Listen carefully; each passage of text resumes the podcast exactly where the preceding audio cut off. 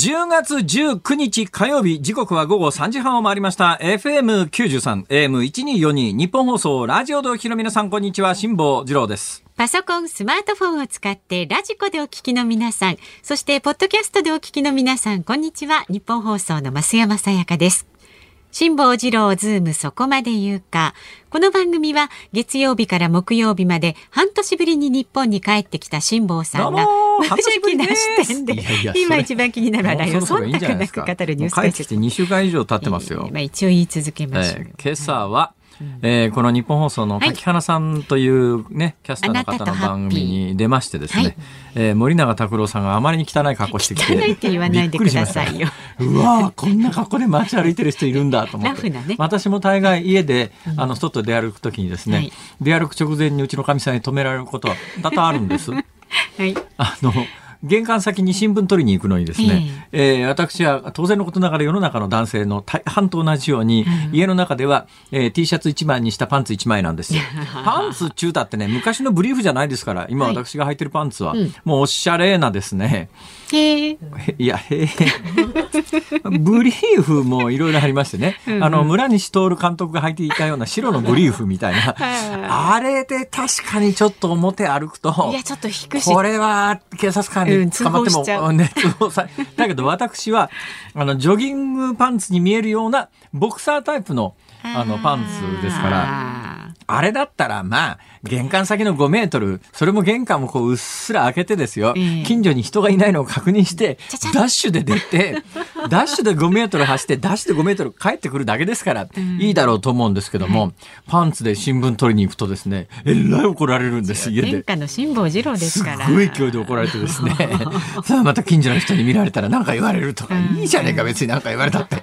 別に DVD のパンツ、白いパンツで言い聞きしてるわけじゃなくて、俺はこれは外走る時のジョギパンなんだっていい張る。実際私昔、ジョギパンで外はる走ったことがありますから、ねあ、ジョギパンでじゃなくてパンツで。の、はいはい。この話はね、エピソードは、あの、ちょっと、公の場では喋れない。いやじゃあ喋んないでください そうですね。やめときます。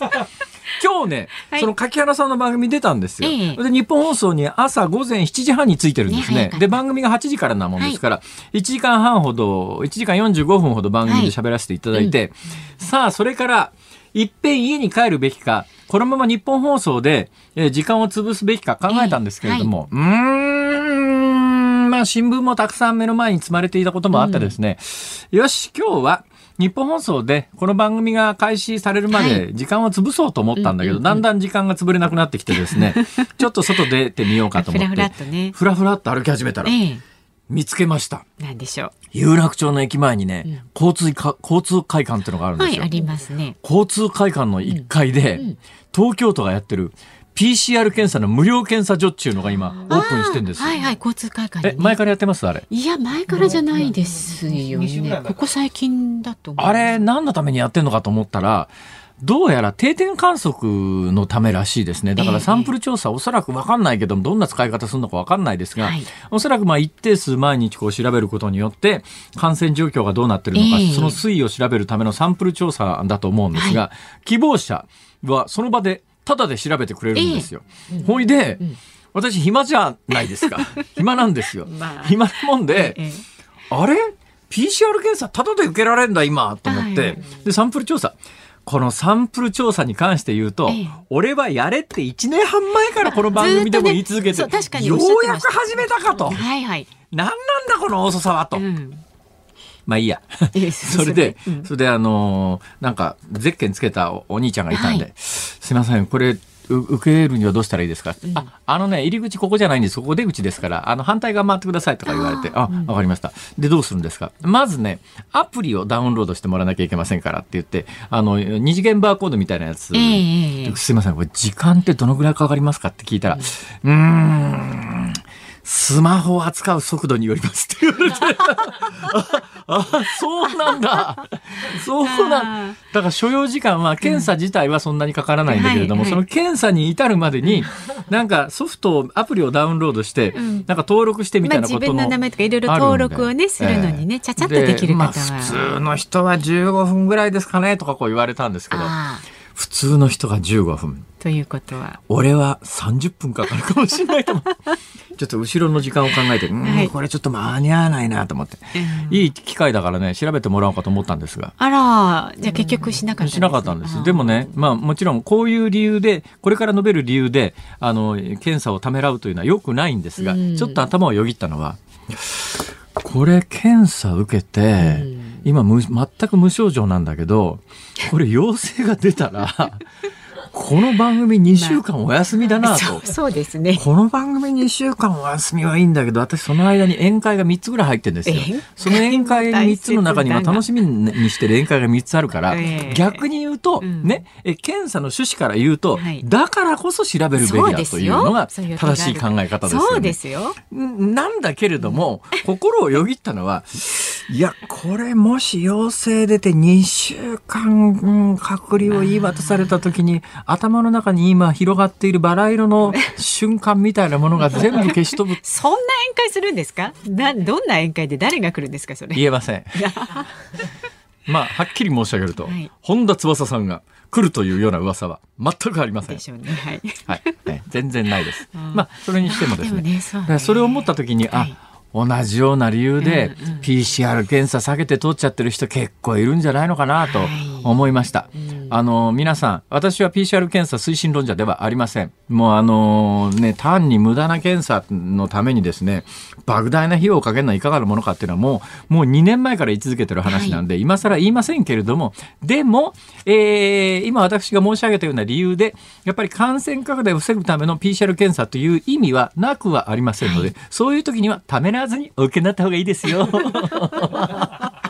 まあそうです。説得力ね。正しくは本当ですよ。全然説得力ないな、これ。まあねちょっとちゃんと自分で判断してねあお受けになってください、ね現実にね、私の身の回りの人間でも、はい。全く健康体で、それも結構いい年なんですよ、はい。い。い年なんだけど健康体だったんですね。ただね、お母様が、お母様が入院をしてると、お母様の見舞いに行くのに、はい。えーとにかく PCR 検査は必ずしてから来てくださいねっていうのがその病院のルールだっていうんで、ええええ全く健康の A さんは、えーそのけ病院にみ母親の見舞いに行くたびに PCR 検査を受けに行ったら、陽性って言われてね。ああそういうことね。それからいきなり2週間自主隔離に入ってええ。見舞いにも行けなくて、ええ。というケースが現実にはあるようですから、だから知らない間に感染してるっていうことがありますんで。ねただね、こうなるとね、ここから先はあの論争になるところだと思います。論争になると思いますけれども、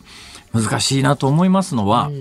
全く無症状ということは、昔の基準から言うと病気ではないわけですよ。うん。ね、病気ではないんです。ただ、今の基準で言うと、病気ではなくても感染拡大する可能性がありますから、検査して陽性の人は、えー自分でしっかり隔離してくださいねっていう話なんだけど、一昔前の PCR 検査というものがなかった時代の基準からすると、ただの健康な人なわけで、このあたりやっぱりね、えー PCR 検査というものに対しての進学論争みたいなことが起きるのは、背景はよくわかるなと、自分で今日無料の PCR 検査にツツツツっと誘われていって、ただなら受けてみようと思ってからの 心の動きを分析すると最後私が受けなかったのは、後ろの時間がケツカッチンで、これ受けてると間に合わないかもしれないと思ったんで、時間がなかったからここへ来ただけで、え今申し上げたような理由を勘案してやめたわけではないですが、はい。とはいえ、ええ。おそらくいろんな人はいろんなことを考えながら検査所の前で立ち止まってるんだろうなと。はいもしれないですね、それから私時間の許す限り15分間。検査所の前でずーっと見てたらですね。ですか。結構次から次へと人が来てですね。ええ年代はどのくらあいの？若い人多かったです。ええ。圧倒的に若い人多かったね、あどういうことなんだろう。まあ場所柄っていうこともあるのかもしれないね。場所柄お昼休みだから多分、ビジネスマンとかが昼休みに早めにご飯を済ませて、うんで、ついでに前後の時間を使って PCR 検査とか、うんそういうことなんじゃないのかなと思いますけどね。はい。まあ、そんなこんなで。今、東京有楽町ではいつまでやってるか知りません。えーいらっしゃる方は自分で、えー日程を確認してお越しください。東京都があの行っている、えーなんか、うん無料検査所みたいなものが開設されているという、えーえー一応そういう情報のヒントだけです。はい、実際行動に移される方は、そこから先、自分の責任で、ご自身の責任で、日程その他を調べてください。はい、まあでもふらついた甲斐がねありましたよね。なんかね。そう考なんです。ね、だけどおかげで大出費でですねその勢いではい、まだ時間が、その前ですよ、うん。PCR 検査を発見する前はいに時間があったんで、プラプラ歩いててですね、今もうカバンの中にいっぱい詰まってるんですけど、包丁研ぎと、それからスライサー、ああいや便利ですよあのね。キャベツを最近食べるに際してですね、はいあのおお店屋さんのキャベツってすごくこきめ細かくこうスライスしてあるじゃないですか。綺麗ねそうそうそうとんかつ屋さんであのおかわり自由のキャベツなんか見事にスライスされてて、あれやっぱりね切り方によって味と食感が違うんですよ。あはいで家でキャベツのこの千切りみたいので差別差差別じゃないすサラダ食べる なんで差別やねん。キャベツとねサラダキャベツとサラダが一緒になって差別になりました。どうでもいいけど。本当に。キャベツのサラダを食べるときにですね、あ、これ切り方でこんなに味が変わるんだというのがあって、あの美しい、うんとんかつ屋のキャベツの千切りを食べたいと思ったときに、はいどうもあれ熟練の職人がダーッと切ってる映像がよくありますけれども、ええどうやら現実には機械でスライスしてるみたいですね。大量にねその時にね、あ、自分家でやるんだったらやっぱりスライサーのいいのを買うと、うんあの食感のものが食べられるんじゃないかと思って買ったんです。うんだから今私のカバンの中には 包丁研ぎとスライサーの4枚セットっていうの、これあの分厚さによって、えーね、いろんなもの。のいろんなものをさ、はい。はそれが入ってるんですけど、いや、でもね、そのスライサーを買ってからね、改めて考えたんです。これはあの、リスナーの方にお聞きします。キャベツってどこまで洗わなくちゃいけないんでしょうか？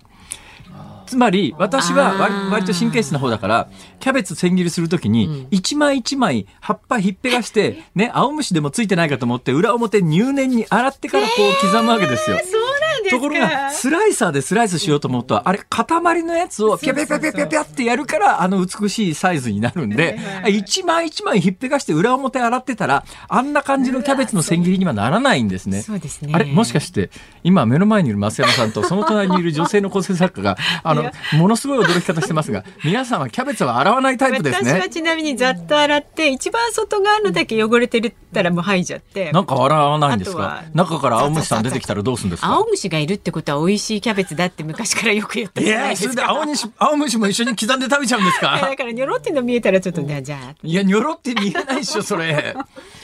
だからね、どうなんだろう。やっぱ刻んでから洗うのもありかな。だけど、そんな刻んでから洗うようなもんで、何か落ちるのかな？だから多分おそらく汚れの主体として、私がイメージするのは、青虫さんが出てきたら嫌だなっていうのと、それから農薬が心配だなって、今時農薬って大丈夫なのかしら、日本製の野菜は。うんわからないんですよ。だからそのあたり、キャベツはどの程度洗って食べるべきか。これはあの、実際に、えー、まあ、キャベツを使っていろんなことをしてらっしゃる方とか、専門家の方にお聞きしたいんです、私。うんうんちょっと一遍あのですね、ね来週以降、キャベツの専門家呼んでいただけませんか？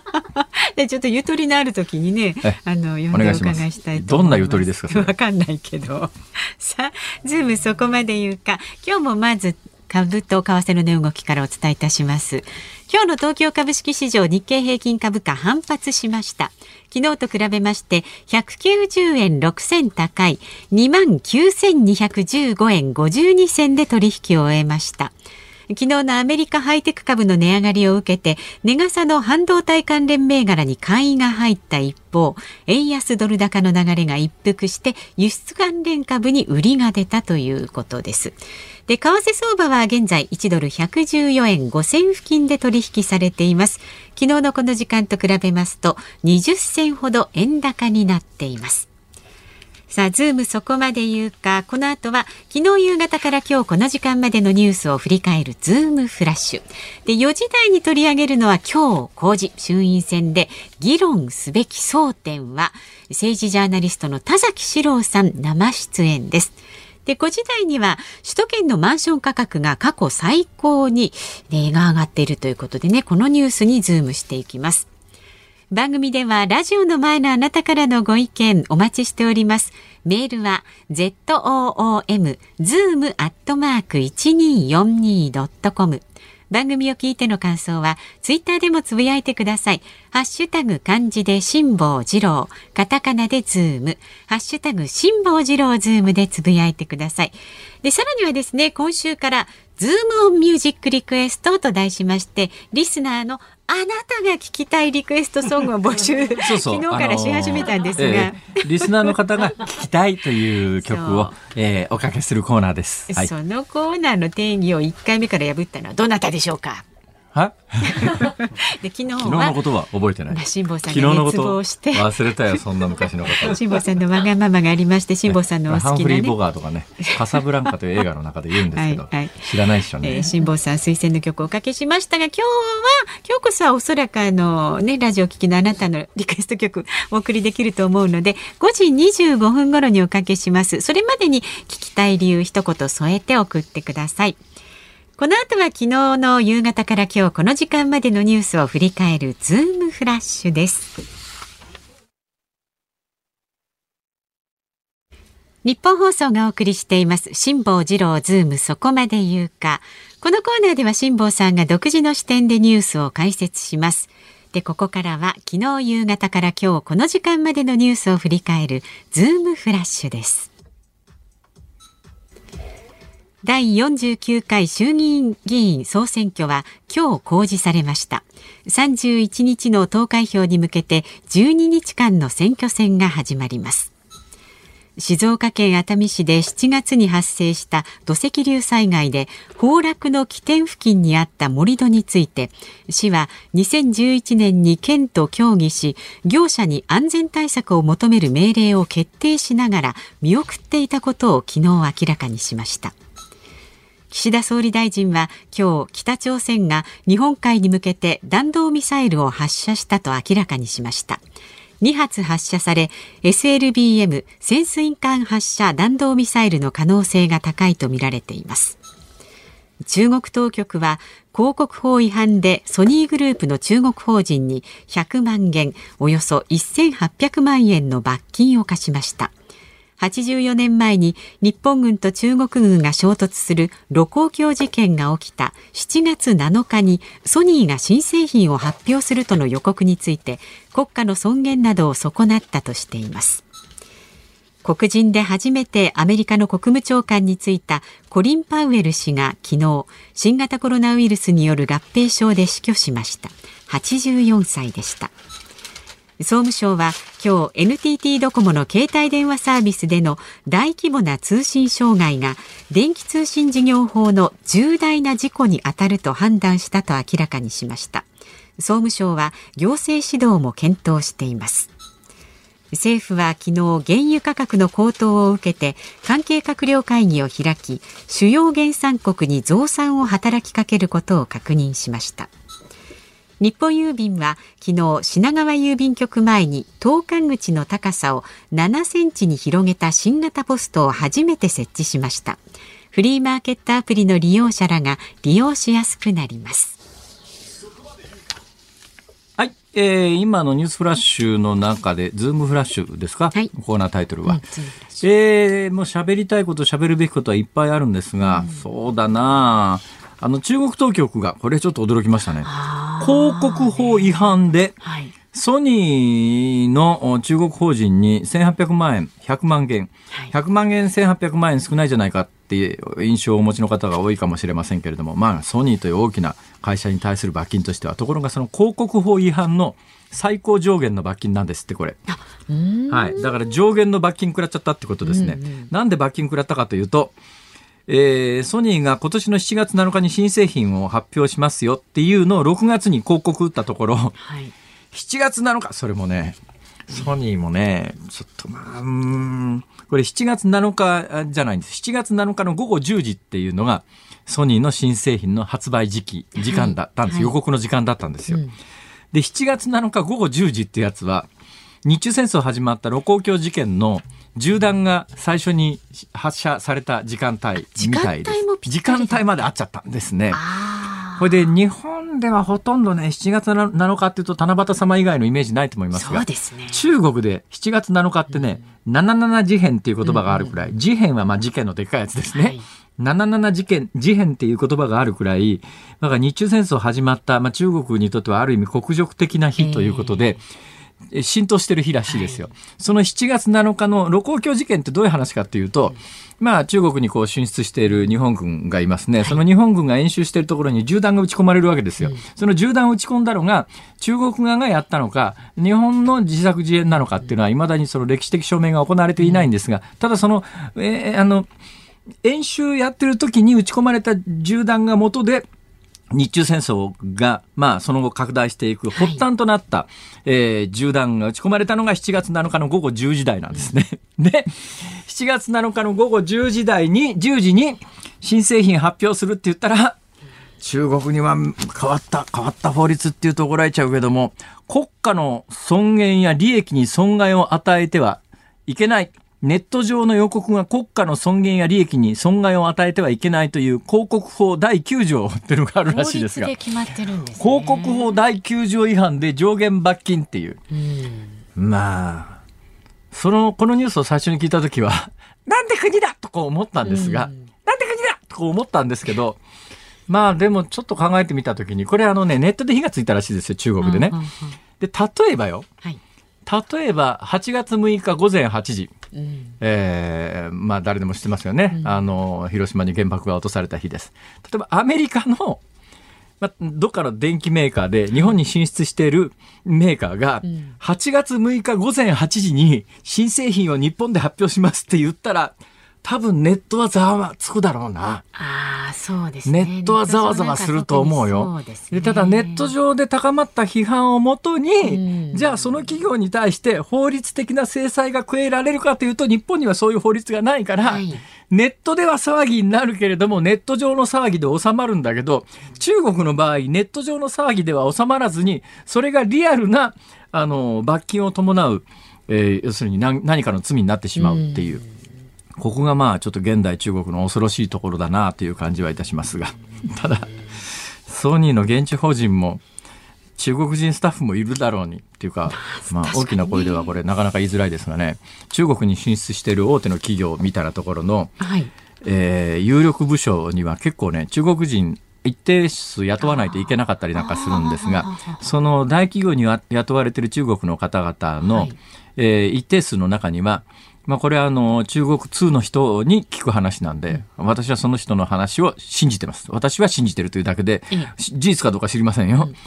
私も確かめようがないですから。ただ中国に詳しい人から私が聞いた話で、私が信じてるという話で言うと、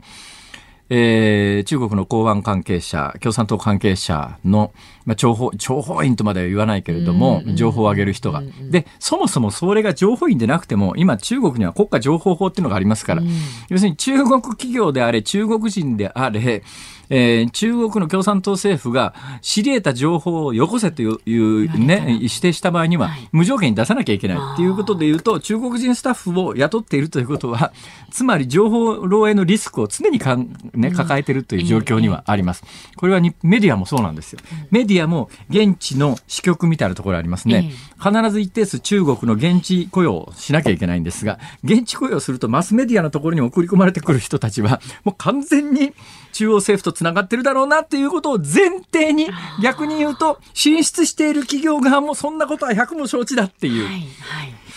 となるとあえて7月7日の午後10時に新商品を発表するっていう、おそらく日本人のスタッフは誰も気がついていないけれども、うん、中国人のスタッフはまず間違いなく気がついてたと思うんだけど、うん、それがネット上の発表に行くまでに止められ誰も止めなかったっていうのが私はそっちの方がすごく不可解ですねこのニュースは。このニュースの最大の不可解なっていうのはそこなんですよ、はい、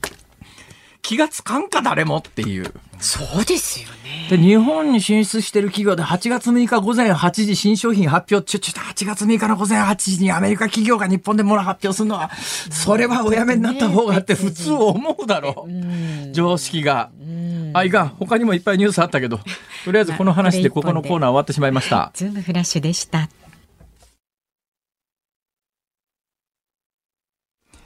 10月19日火曜日、時刻は午後4時を回りました。東京有楽町日本放送第3スタジオから辛坊治郎と。日本放送の増山さやかでお送りしています。さあご意見がね結構キャベツ論争になってまして、ね、キャベツ論争。はい。はい、えまず静岡県富士市のまゆみさんですね。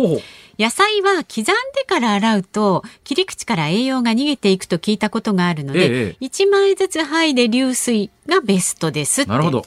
でも最近キャベツってさ、はい、半分に切ったやつとか4分の1に切ったやつとか特にあのキャベツの値段が上がってる時なんか4分の1カットのやつがあるじゃないですか、はい、あれを買ってきて洗ったらもうそれはしょうがないよねそうですねえあれ？で何何何ですか？大丈夫ですか、うん、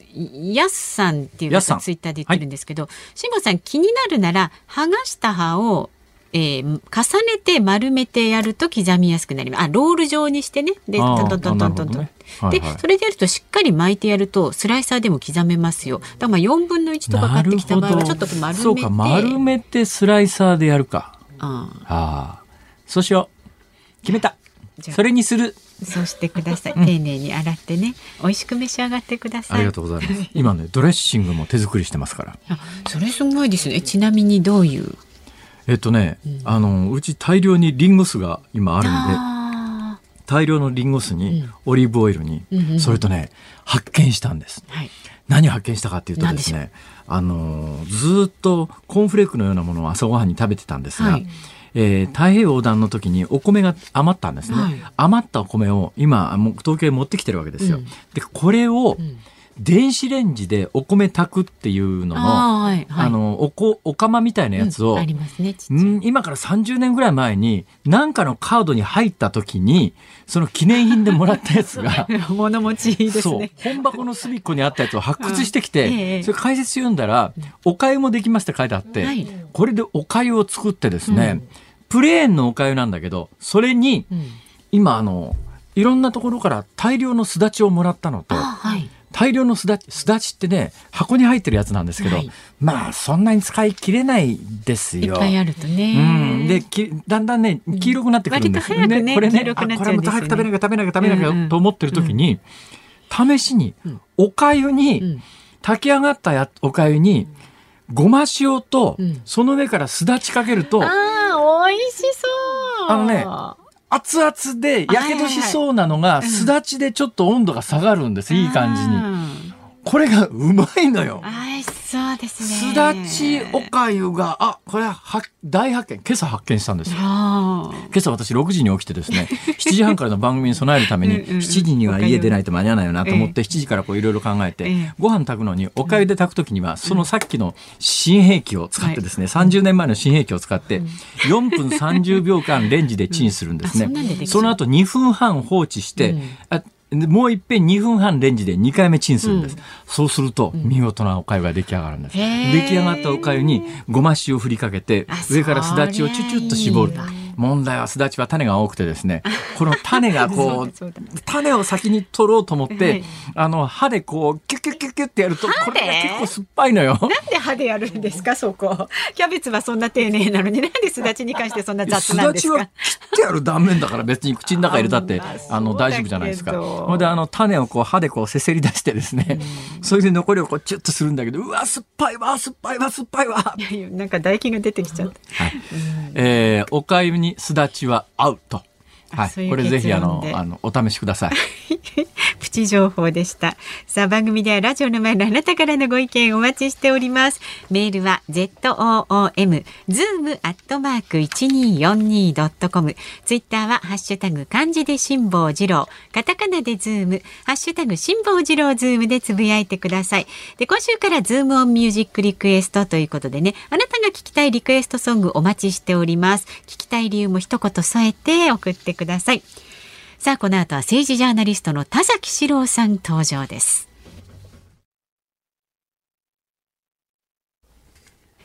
日本放送ズームそこまで言うか。この時間取り上げる話題はこちらです。今日公示衆議院選挙で議論すべき争点は。第49回衆院選が今日公示され12日間の選挙戦がスタートしました。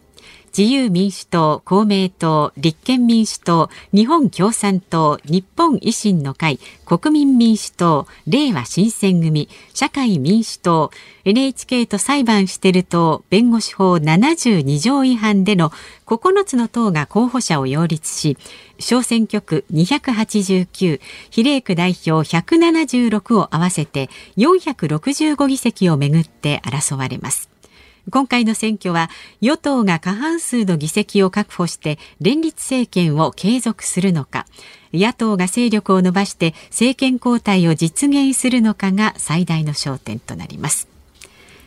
ではこの時間は政治ジャーナリストの田崎史郎さんお迎えしています。よろしくお願いいたします。よろしくお願いします。田崎さん。はい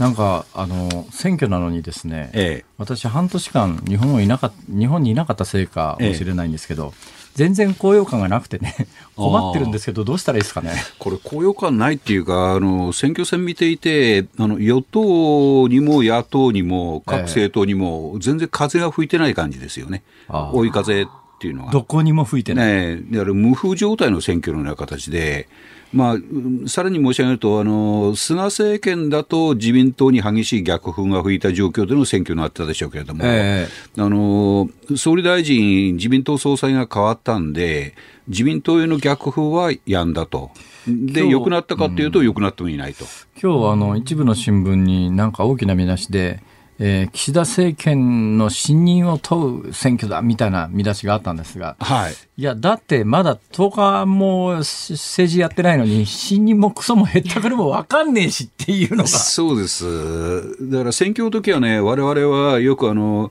まる政権の実績を問う選挙だと。あいう書き方をするんですね。えー、で、しかし今回、岸田さんはまあ10日余りであの解散して、今となってるんで、はい、あの岸田政権の実績を問うっていう言葉がなかなか成り立ちづらいんですね、うん、で有権者も困りますよ、これは。で、あのえっと、2009年だったかな、あの麻生政権から、えー、と民主党政権の初代総理大臣、誰でしたっけ？鳩山幸夫さん、ね、山さんでしたっけ、はいはい、鳩山さんの時の政権交代みたいな、ええ、なんかあの異様な国民的盛り上がりみたいなタイミングの選挙ありますよね。そうですね。あの2003年だかのあの小泉郵政選挙とか、あ2005年ですね。2005年でしたっけ、えはいはい、あのあのあたりとかって。でも今回は見事に何もないっていうか、うんまあ、あのどうしたもんだろうな、これって。新聞、ラあのテレビもそうなんですけれども、あのコロナとあの経済が争点だっていうふうに、あの書いてはいるんですけれども、えー、それで深まった議論が行われているかというと、そうでもないんですね。そうですね。えー、コロナもまたね、あの、9月の初め、8月の下旬ぐらいまでみたいに、第5波でものすごい感染者が増えてるときには、はい、もうちょっと国民的関心事になって、そうです。どうしたらいいかっていう議論にもななりそうなもんが、はい、今のこのタイミングのこの感染状況だと、ええ、それもあんまり議論にならない、まあ、そのあたりを狙ってこのタイミングで解散だったのかなっていう感じもしなくもないですけど。こここまで下がるとは思ってなかったですよね。えー、で下がるだろうとは思ってましたけど、今、え、東京でも大阪でも2桁ですよね、はい。えー、こんなに下がるとは思ってなかったです。でもうあの与党も野党も含めて、キーワードは分配なんですけど、はい。えー、どうなん正直ね、ええ、私、この分配って言葉を聞いて、何をイメージするかというと、ええー、ピザをみんなで分けるときみたいなイメージなんですよ。ピザをみんなで分けるとき、ここに1枚のピザがありますと。ええ、ね。これ、あのー、ジャイアンみたいな人がいつもこう、半分持っていくと。えね。えー、残り、あの、5人で半分分けなきゃいけないと。これは不公平だと。やっぱ分配だから、均等に分けましょうと。はい。それはまあいいんだけどね。はい。いいんだけど、パイ自体の、いや、ピザ自体の大きさが変わんないと、はい、結局のところ1枚のピザ取り合っても、ええ、最終的には、うん誰が得するのかなっていう話もあり、分配だけがスローガンになってる選挙って、え、正直これで大丈夫なの？日本の将来はと。僕はあの与党、野党とものあの演説聞いてて、素朴に思うんですけど。まだあの自民党の岸田総裁は、あの成長なくして分配なし。分配なくして成長なしっていうんで、まあ、成長重視の形は見えるんですけどね、えー、でも分配競争になってるのはまあその通りですよね。それでもともとのそのピザの大きさの認識がみんな違うし、ええ。それに関して言わないんで、え例えばよ、例えば、暴論を言うと、私が新しい政党を作って、今回の選挙にチャレンジしますと。ね。一人せ政党、まあ二人政党でも10人政党でもいいや。まあ候補者10人かき集めてきて10人分の供託金は用意できました。10人で新しい政党を作りました。はいね。えーあの、選挙演説でぶち上げて、これから国民全員に毎月1億円ずつ配りますっていうのは勝手ですもんね、これ。勝手ですよね。ええええええね。で自分は信念でそうしたいと思ってるわけだから。あの本当かなと思って、かえって引いちゃうでしょうね。いや、だからその、本当かなの分岐点をええ。誰が何の基準でどう判断するのかって誰も教えてくれないわけで、はいはい。それはもう各々が判断するしかないええでしょうけど、うん、まあ、なんかこの商売やっててね、ええ。僕はこの商売もうそこそこ、この商売って、まあ、田崎さんみたいな政治の専門家じゃありませんよ。まあ、ええあの、うん今のニュースで言うと、まあ選挙からえ小室さんまで、ね、うん。小室さんから、えー外交まで、うん 全部扱ってはい。40年ぐらいニュースに関わってきてますけど、えなんか俺やってきた仕事って何だったんだろうというなんかねなんかそういう虚しさをすごく感じるんですよ。どうしたもんですかね田田崎さんどうしたらいいですか今回の選挙は。今回の選挙はとにかく投票に行くことですね。またそういうざっくりした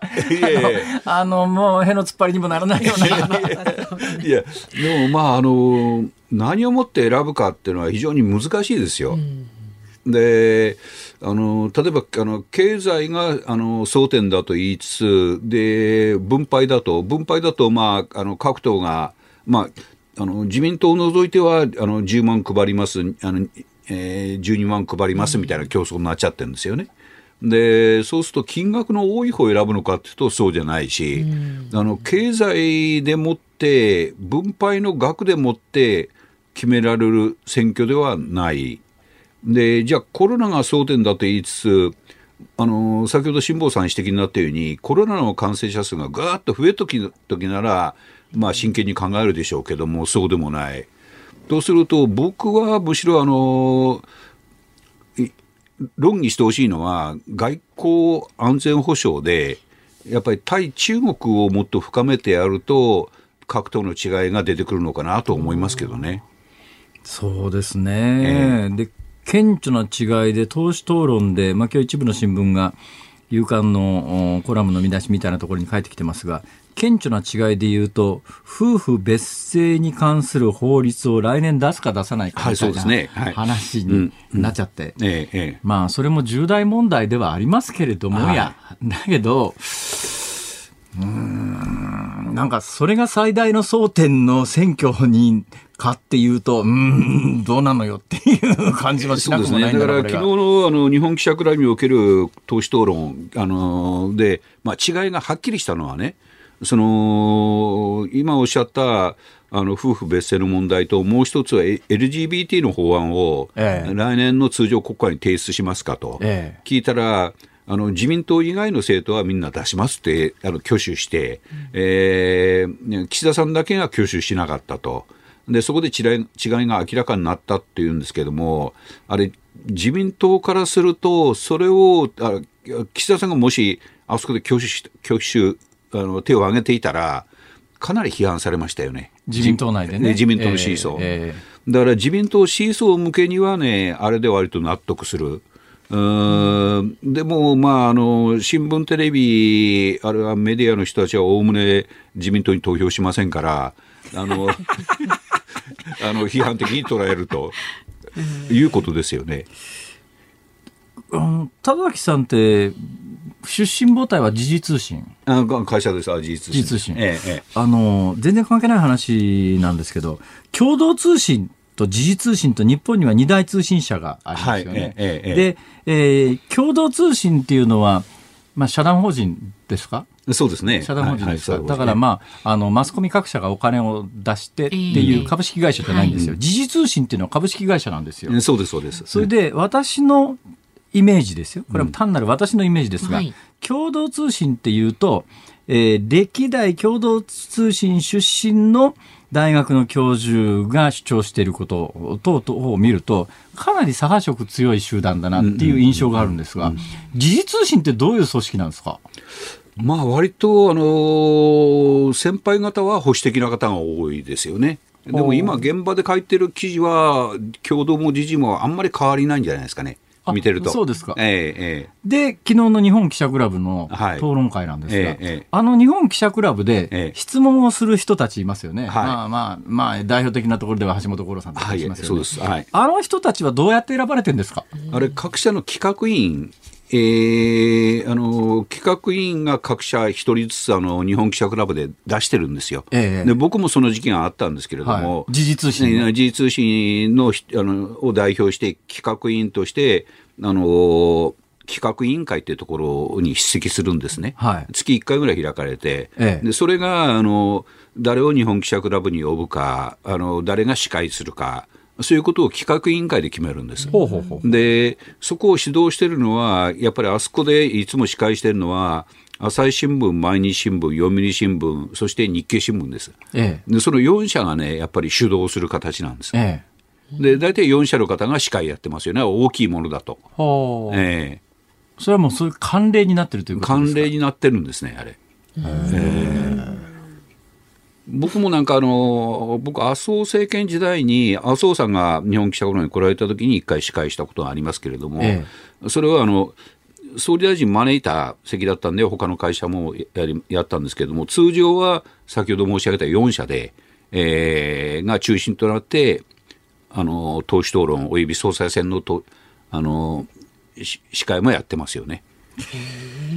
日本記者クラブというものに対する世の中の人の、まあ、関心度というか興味というかどのくらいあるのかしらね。昨日の党首討論会って各社中継してたり NHK は中継してましたね。NHK 中継してますか、ええええただね、あれはあのー、私はテレビ局に長いですよね、ええ、それもローカル局に長いと、便利なんですよ、え、独自にやろうと思うとですね、そこでの問題発言、その他の責任を局が取らなきゃいけませんが、日本記者クラブがやってるやつをこっち中継してるだけだと、そこで何か問題が起きても、はい、俺ら関係ないもんね。っていうのはありますけどね。うん、でやっぱり僕はこの選挙になるたびにあのいいのかなと思うのは、テレビの情報番組が政上取り上げなくなるんですよね。今日ね、今日私ね、本番直前に新聞持ってきてもらったんですよ。で、なんで新聞持ってきてもらったかというと、今日のワイドショーの見出しが今朝の朝刊でどうなってるかをずーっと見たんですけども、ワイドショーの中で政治関連の見出しがついてたのは一つだけでしたね。あと全部軒並み眞子さま、あの小室さん、だから小室さんもね、このタイミングでっていうのは、いや選挙期間中、それはまあ、そうか、選挙が後で決まったからしょうがないのか。そうですね。選挙になるとマスコミ、テレ、特にテレビはですね、もうなんか文句言われるの嫌だから、できるだけ選挙については扱わないって。はい。だけどね、わひどいなと思ったのは、私はこう言いますよね。で、世間的な見方もそうですよね。はいで、特に新聞社の人たちは、ええ、もうある意味テレビはな、もっとやっぱり選挙報道やらなきゃいけないのに、選挙が始まった瞬間に、ええ。えー、選挙報道しなくなるよね。今日の一部新聞、長官、夕刊を読んでたら、一般紙の中で、はっきりそれを書いてきてる一部の新聞があるんですよ。あそうですか、ね、だけどね、私はそれ見てね、むっちゃ腹立ったのは、その新聞は、あの、かつてですね、その放送局が、まあ、自主規制に至る最大の理由は、放送法第4条っていう面倒くさい条文があるからなんですよ。で私はもう、このアメリカはその放送法第4条の原型になったフェアネス・ドクトリンっていう構成原則っていうやつを、あの、レーガン時代の1987年に撤廃してるんですよ。つまりアメリカは1987年以降、日本における放送法4条みたいな縛りがなくなって、選挙報道は、まあ、もと、まあ、まあ、まあ、もともと自由だとまでは言いませんけれども、今もう完全にオープンに選挙報道、トラランプ、トランプ派、反トランプ派みたいなものはもうテレビ見てても明らかになる。ガンガンやるわけですよ。そうすると問題は、放送局の姿勢よりを、もう、放送局にその姿勢を敷いている放送法第4条が問題であるべきなのに、うんそうですその新聞はええ、その放送法第4条の大用語論みたいなものをかつてぶち上げたことがあるんですよ。お前じ、原因を作ってんのはお前だろうと。ええそのお前が、えこのとタイミングで、テレビ局はもっと積極的に政治報道、ふざけんなよと。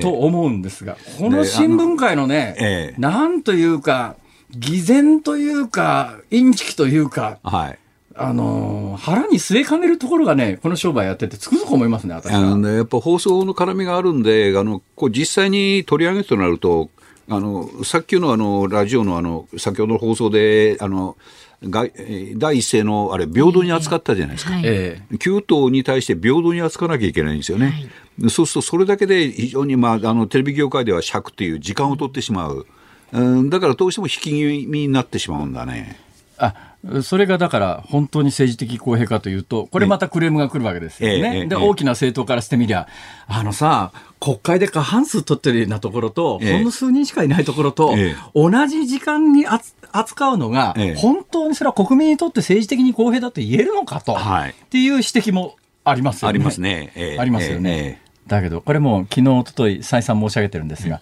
今回の選挙に関しては、ちょっと異例なことがあって、今までは放送局はええ、そういう小さな政党って、もう尺使うばっかりだしええ、これあの、日本の政党要件で言うと、まだまだ小さい政党がいっぱい出てくる可能性があるわけですよ。ええこれ外国だと政党要件もっと厳しくてええ、得票率日本は2%ですけども、ね。5%とかっていう国があって、だから小さい政党はもう政党として認められないので、はい。政党として扱わなくてもいいっていう国もたくさんあるんですね。日本の場合は政党要件のハードルが低いから、まあほんの数人しか国会議員がいなくても政党として認められるから、小さい政党が、だから今回は全部で9党ですよね。これ以上増えてくると、1時間の討論番組の中で均等に発言させるのはなんか無理だから、勘弁してよというのが従来のプロデューサーの気持ちなんですが、ええ今回は違うんですよ。ええその小さい政党にギャラ払ってもいいよねぐらい面白いこと言ってくれそうな人が何人かいるので、あ、なるほど。そうすると視聴率取れるじゃんこれって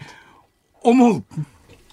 それ一番、一番最後に発言する人ですか？いや、誰とは言いません。そうですか これ以上は、これ以上、私もさっきから最大限こう、気を使いながら、だからね、もう私ね、先週末ぐらいからその政治の話するたんびにね、もうなんか塀の上歩いてるような気持ちで、多分ね、これリスナーさんにどのぐらい届いてるかわかりませんが、ええギリギリのところで喋ってますからね。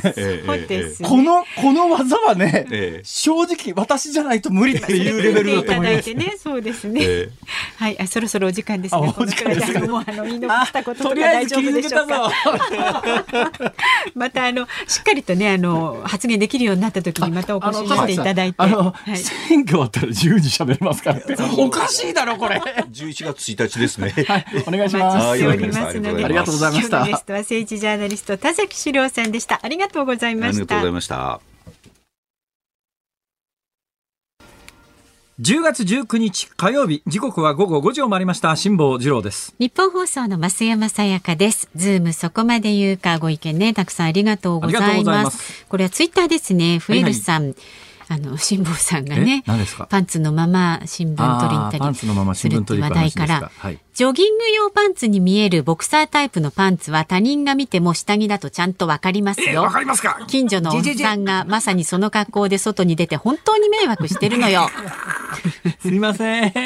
ごめんなさ気をつけください。い。でも一応私は辺りを伺った上で人がいないのを確認してから出ますから窓から見てそれもるんですよ。全力疾走で出て全力疾走で帰ってきますから大丈夫です。恥ずかしい。見たくないでですね。帰ってくると、うちのかみさんが仁王立ちして怒るんです。またそんな格好で出てそうですよ。写真撮られますよ。だよね、だよね。本当だね。うん。はい。で、あの、この時間はね、ズームオンミュージックリクエスト、リクエスト曲たくさんいただいているんで、いくつかご紹介していきますね。はいはい神奈川県のおろし金さん、59歳の方。辛坊さんにぜひ聞いてほしいのはビートルズです。お、ビートルズ。先週金曜日ビートルズの新しいアルバム「 Let It Be」が発売されたのをご存知でしょうか？えそうなの？あ知らなかった。そのアルバムに収録されている「 Long Winding Road」のリマスター版をぜひ聞いてみてください、音がとっても綺麗になっていますと。あそうなんだ。ね音が違う。聞いてみたいような気がするな、それから千葉県市原市のキララさん、ええええ今日は特別寒いので夕食は温かいスープが食べたいなというわけで、はいはい。ズームオンミュージックはクマムシあったかいんだからあをリクエストします。ね。流行った確かに。流行った。うん。うん。辛坊さんはどんなスープがお好きですかって書いてあります。私ですか。私ねコーンスープですシンプルに。ああシンプル。美味しいですよねコーンスープね、うん。それから、えー大田区の看板のピンさん55歳の方。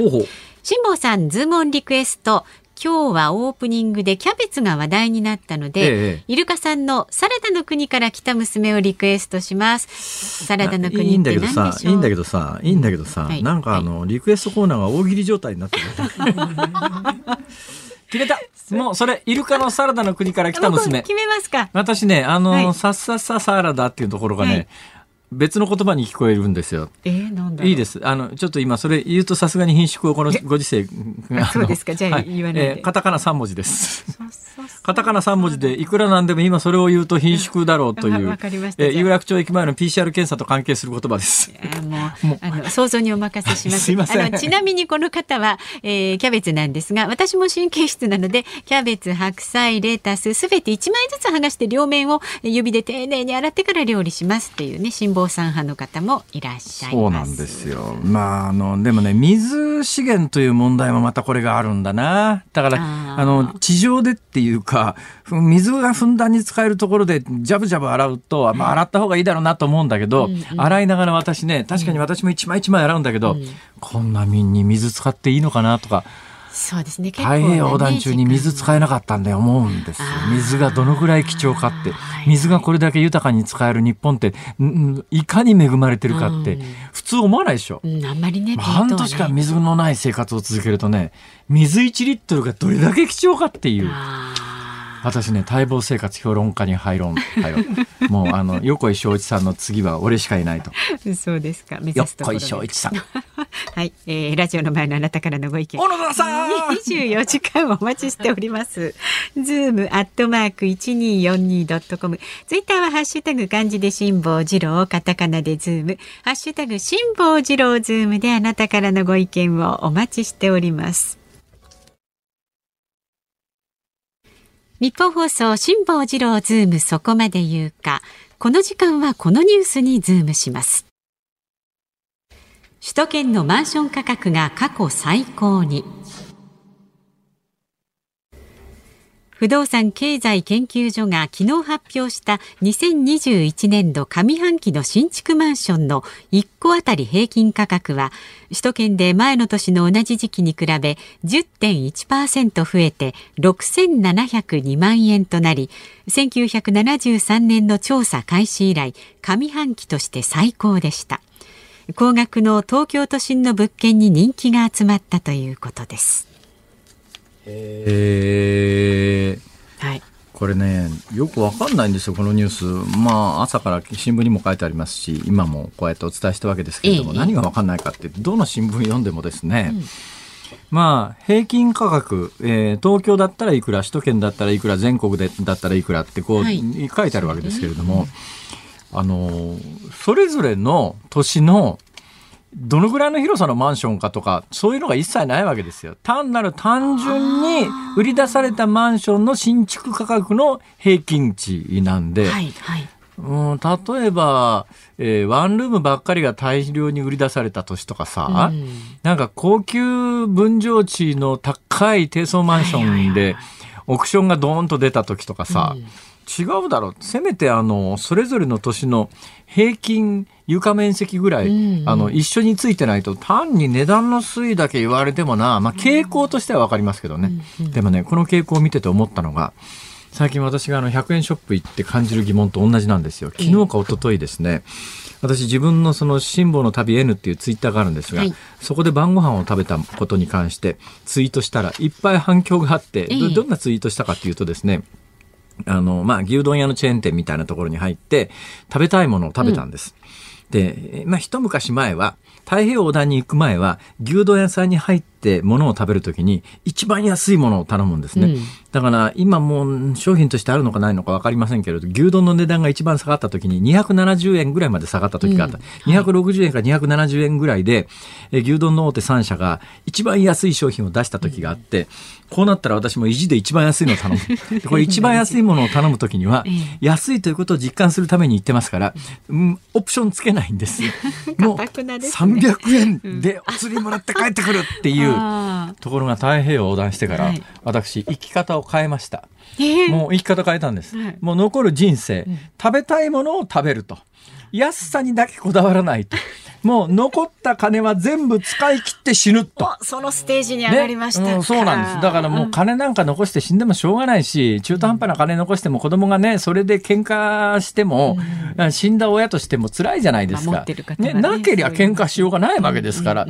だったらもう今ある金は、まあ大した金でもないけれど、はい、使い切ってしまおうと。だからもう牛丼屋さんに入ると入ってご飯食べる時も270円のものを探して食べるとか、ね、牛丼食べたいなと思うんだけれども、やっぱり豚丼にしようかとか、そういう悩みは捨てて、ね、食べたいものを食べる。あ、新生辛坊治郎の誕生じゃないですか。はい、新生辛坊治郎の誕生で、はい、昨日かな、えー、帰りがけに、えー、牛丼屋さんに入ってですね、はいはい、食べたいものをたまあ言っても大したことないですよ。そこにあったメニューの中で、あ、これ食べたいと思ったメニュー、一、品と、サラダつけたんです。で、サラダも普通のサラダにプラス40円つけると、はい、えー、っと、オクラがつくんです。一気にプラス40円、そうなんです。普通のサラダに40円のオクラもプラスして、はい、それでまあ食べたいと思った一品を頼んで、えー、ふっと、あの、お金の金額を見たら、960円。は随分と。960円。はい、私もね、ちょっと衝撃で、え、はい、俺今一品と、ね、うん、今牛丼に相当するもんですよ、はい、一品と牛丼じゃないですけど牛丼に相当するものを一品と、サラダにオクラをつけただけで960円。それでえ？ー、ほとんど1000円じゃん、最近ねこの一件にかかわらずなんかちょっと食べたら1000円っていう外食外食のチェーン店で1000円近くいっちゃうんです。で世界的に見りゃ確かにね、外食1000円で食べられる国なんかないです。例えばヨーロッパあたり旅してて、昼飯安いとこ探して探して探して、それでも2000円より安いところがあるかどうかで、日本みたいに270円でご飯食べられる国なんか東南アジアでも今はないですよ。東南アジアの屋台でギリギリまだそのぐらいの値段で食べられる店があるかなぐらいの話で。ね、丼物をね、200円、ね、今から、まあ、私がバックパッカーだと40年前なんか、東南アジア旅行すると、えー、ラーメン1杯10円から30円とか、そういう時代があった。日本円に換算した時に10円から30円みたいな。今もそういう国に行ってラーメン食ってもやっぱり300円ぐらいはしますから、えー、日本の物価って、うん全世界的に見ると相当下がってきてるよね。っていうイメージだったのがほんのちょっと前ですよ。ちょっと前。ところが今になって1000円ぐらいまでは普通行く。それでもまあ世界水準に比べる安いけれども、うん、一食1000円かって随分物価上がってきてんじゃないのかなと思って、いろんなことを考えた時にあれもしかするとデフレだデフレだって言ってるけれども日本の物価って微妙に上がり始めてないかっていうのをツイッターで一言書いたら、はい、情報がわんさ寄せられて、はい、今スーパーのクッキーが10年前だと1パッケージいくらどのぐらい入ってましたと、で値段は変わらないんだけど、中身がもうこんなに減っちゃってます、値段変わってないんだけど中身減らすっていうんで食料品とかお菓子とかびっくりするぐらい実質値上げになってるものがあるんです。だけどね、消費者物価の指数を見ると、毎年マイナスが続いてるんですよ。うん、でもなんでだろうと思うと、実は統計のマジックみたいなものがいっぱいあって、はい、この統計の消費者物価指数に関する統計のマジックについて喋り出すと、3時間かかりますから。2分じゃ無理ですか、2分じゃ無理ですけど。まあ要するに、あの、実際の、我々が生活してて、あれ、物価上がり始めてるよねっていう感覚が、消費者物価指数という数字では捉えきれない。逆に言うと消費者物価指数では捉えきれない物価の上昇みたいなものがじわじわ始まってるんじゃないのって思うんです。で、それが一つ、特殊な例で言うとこの住宅価格のマンションの価格なんですけども、えー、2011、これね、分譲マンションの建築費の水準っていうのがあって、はい、2011年を70としたあのものが、あ、坪あたり70万円だったものが、今マンションの建設費が坪あたり104万円まで上がってるんですよ。これはマンション価格でなくてマンションの建設費です。建設費だから、いろんな物価に多分共通してるものがあって、私の実感でも2011年を70とした時に今が104っていうのは、物価の水準と私の感覚に合うんですけども、でも消費者物価指数って毎毎年マイナスなんです。毎年マイナスが20年積み重なったら、トータルとしてものすごく物価って下がってなきゃおかしいはずなんですよ、統計上は。でも対前年度比マイナスが続いてるのに、それが20年間続いてるのに、実際私たちが感じる物価って、下がってないどころか、ここへ来てなんか上がってるような気がするんですね。はいはいはい統計でああの捉えきれない物価の上昇みたいのが起きてんじゃないのっていうのの特殊な例で言うとおそらく首都圏マンションなんだと思いますが首都圏のマンションの値段も、えー、2011年に平均すると4000万ぐらいだったんです。はい、それが今やっぱり5500万、うん、ね。東京都内だと7000万超えてると。で、ね、今あの今から30年前にオークションとかっていうと、うん、よほどの金持ちが買う特殊なマンションのことをオークションって当時言ったんですよ。はい。はい今東京都内で販売されてるタワーマンションでオークションって1億つったって70平米ぐらいしかないですよ。ファミリータイプの普通のマンションが平気で億とかしてんですよ。するする。これがあの、物価が30年間上がってないって一般的にマスコミの人は言いますけども、え？本当かと？なるほど。っていうのがね、まあ一つ、まああの、車の値段とマンションの値段って、ちょっと特殊な値動きして、他の物価と同一に扱うわけにはいかないんだけど、そもそも消費者物価指数のマジックみたいなところで、あの、物価が上がってない上がってないって言われるけれども、本当かっていう目線はどっかに持っといた方が、気がついてみたら、え、あれ、同じ100円で売ってるお菓子の量が半分になってるぞっていう。そうですね。はい、皆さんの周りの物価どうなってますか？教えてください。ズボンでした。お送りしているのはラジオネーム、看板のピンさんのリクエスト、イルカでサラダの国から来た娘であります。うん、私、はい、実は、このサラダの国から来た娘を聞くと思い出すのが、俵真知さんのサラダ記念日で、はいはい、イルカと俵町が時々区別がつかなくなるという。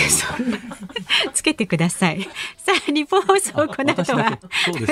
日本放送ショーアップナイター甲子園球場から阪神対ヤクルト戦お送りします。えー、電話がつながっているので呼んでください。煙山アナウンサーです。煙山さんはい、甲子園球場です。いよいよ来ましたね。そうですね、ヤクルトスワローズ優勝へのカウントダウンということで、今日と明日の甲子園、えー、最後の阪神ヤクルト戦ををショーアップナイタースペシャルとしてお送りしますあの大変申し訳ないんですが、えー、これ両方阪神が勝つとどうなるんですか？0.5ゲーム差に接近するので、まあ、阪神ファンも決して諦める段階ではないと思います。これは日本放送的には優勝へのカウントダウンでやってますけど、勝負事ですから。はい、失礼しました。えー、そして今日はですね、辛坊さん、えええー、5時40分頃からあの西武の松坂大輔投手のラスト登板の模様も、えー、生中継でお送りすることになっておりますね。楽しみはい、そしてクイズトリプルチャンスは最大5万円が当たるチャンスと。ということで、まあ、いっぱいあるんですが、まだ大丈夫ですか、もうそろそろですね、もうちょっとですね、はい、大丈夫ですか、ハッシュタグショーアップナイターをつけて、スワローズ優勝応援メッセージをツイートすると、はい、えー、ショーアップナイター55周年記念クオカード3000円が3人の方に当たります、はい、こんなところでしょうか？はい、ぜひ引き続きお聞きになってください。ケビンさんありがとうございました。はい、どうも。で、明日の朝6時からの飯田浩二の OK 工事アップコメンテーターは数量政策学者の高橋洋一さんです。取り上げるニュースは北朝鮮がね、弾道ミサイル2発発射かなどお送りします。明日のズームそこまで言うか、今週はね、辛坊さんがフルスロットルです。えー、明日ジャーナリストの田原総一郎さん登場ですから。田原さんか。はい、お聞き逃しなく。どうなるんでしょう。不安です。いやいや、頑張ってください。ここまでの放送は、辛坊治郎と、増山さやかでした。明日も聞いてください。